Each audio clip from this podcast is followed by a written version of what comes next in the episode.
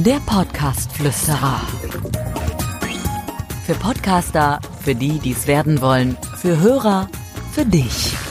So, ich lese hier gerade eine große Überschrift und damit herzlich willkommen äh, zur neuen Folge des Podcast Geflüsters hier.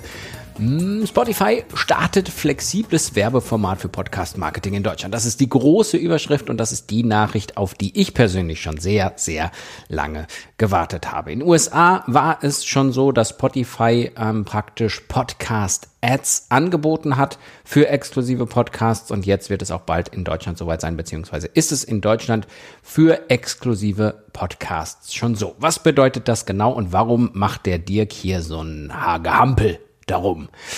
Ähm, es ist folgendes. Spotify ist ja klar, das sind die, die in Sachen Podcast ähm, Marktführer sein wollen. Sie haben sehr, sehr viel investiert. Ich scroll mal hier mal eben ganz kurz runter zu den Zahlen. Sie sollen nach eigenen Angaben 43 Millionen Podcast-Hörer gehabt haben. In 2018 sollen äh, deutschsprachige Podcasts äh, mittlerweile 22.000 anbieten und haben auch jede Menge Geld investiert, damit sie Marktführer ähm, bleiben. Und deswegen gehe ich auch stark davon aus, dass Spotify das Maß aller Dinge in Sachen Podcasts wird.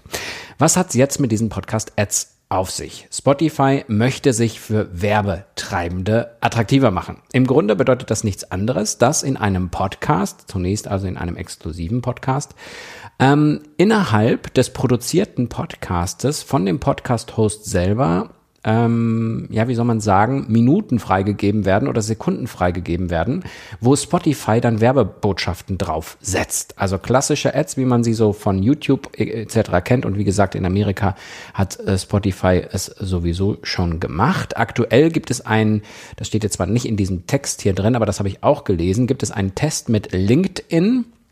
Äh, LinkedIn hat praktisch sich einmal als Werbetreibender dort eingebucht und testet das gerade, dass man praktisch mit äh, Podcasts auch Werbung platzieren kann. Und wie gesagt, für den Podcast-Host, für denjenigen, der einen gut laufenden Podcast hat, gibt es dann eben die Möglichkeit, innerhalb der einzelnen Folgen Plätze frei zu machen für Werbetreibende. Was bedeutet das für die Werbetreibenden? Ja, sie haben viel, viel transparentere und messbarere Möglichkeit, Werbung auch in Sachen Podcasts zu fahren. Sie haben die Möglichkeit auch ähm, natürlich dementsprechend das Ganze äh, zu tracken, können also wieder mit ihren, ja, man nennt das ja so schön, diese TKP, ähm, Preise, also dass man genau sehen kann, okay, für wie viel schalten wir jetzt eigentlich, wie viele werden das wohl ähm, hören, ist ja eine ganz, ganz wichtige Einheit in Sachen Online-Marketing.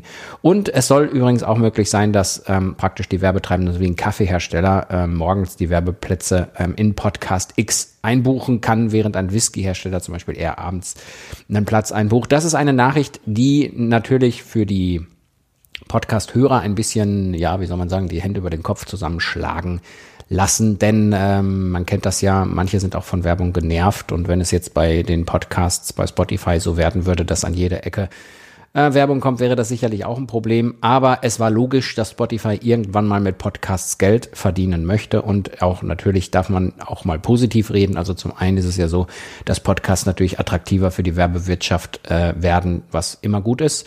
Und ähm, was natürlich auch man sagen muss, ist, dass Podcast-Hosts somit auch irgendwann, wenn sie genug Hörerzahlen haben, äh, die Möglichkeit haben, äh, Geld mit ihrem Podcast zu verdienen, was ja in vielerlei Hinsicht gar nicht so einfach ist. Also das ist praktisch die Nachricht des Tages äh, für mich heute und deswegen habe ich gedacht, spreche ich mal eben kurz mit euch drüber, was es mit diesem Spotify Podcast Ads auf sich hat. Vielleicht noch kurz zusammengefasst für diejenigen, die sich da mit der Werbung rund um Podcasts nicht so auskennen. Also es gibt im Grunde eigentlich klassisch im Moment nur die Möglichkeit, wenn man einen eigenen Podcast hat, Werbung für sich selber zu machen oder für jemand anders im Native Advertising. Das heißt, ich rede selber darüber man kann natürlich gucken, dass man irgendwie bei Audible und Co. reinkommt und einen exklusiven Podcast hat, dann kriegt man natürlich auch noch ein bisschen Geld dafür.